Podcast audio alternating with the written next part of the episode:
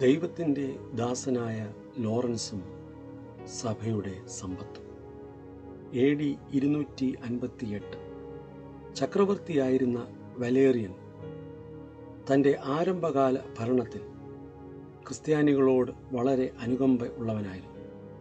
എന്നാൽ ഒരു മന്ത്രവാദിയുടെ സ്വാധീനം നിമിത്തം ക്രിസ്ത്യാനികൾക്ക് വളരെ പീഡനം അനുഭവിക്കേണ്ടി വന്നു. റോമിലെ ദൈവസഭയുടെ ശുശ്രൂഷകനായ ലോറൻസ്. സഭയുടെ നന്മകൾ വിശ്വാസികൾക്കും പാവങ്ങൾക്കും പങ്കുവെക്കുക പതിവായിരുന്നു. ഇത് മനസ്സിലാക്കിയ ഭരണാധികാരികൾ ലോറൻസിനോട് സഭയുടെ സമ്പത്ത് മുഴുവനായി ആവശ്യപ്പെട്ടു.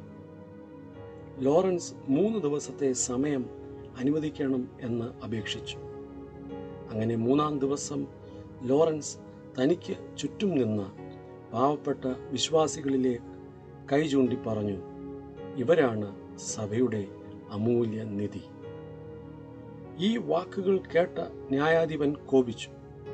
ലോറൻസിനെ അടിക്കുകയും തീയിൽ പഴുപ്പിച്ച ഇരുമ്പ് തകിട് ശരീരത്തിൽ വെച്ച് പൊള്ളിച്ചു. അതിനുശേഷം തീയിലിട്ട് കൊന്നുകളഞ്ഞു. ആ സമൂഹത്തോടായി അദ്ദേഹം വിളിച്ചു പറഞ്ഞത് what more precious jewels can Christ have than those in whom he promised to dwell ക്രിസ്തു വസിക്കുന്ന വിശ്വാസികളാണ് സഭയുടെ അമൂല്യമായ നിധിശേഖരവും സമ്പത്തും.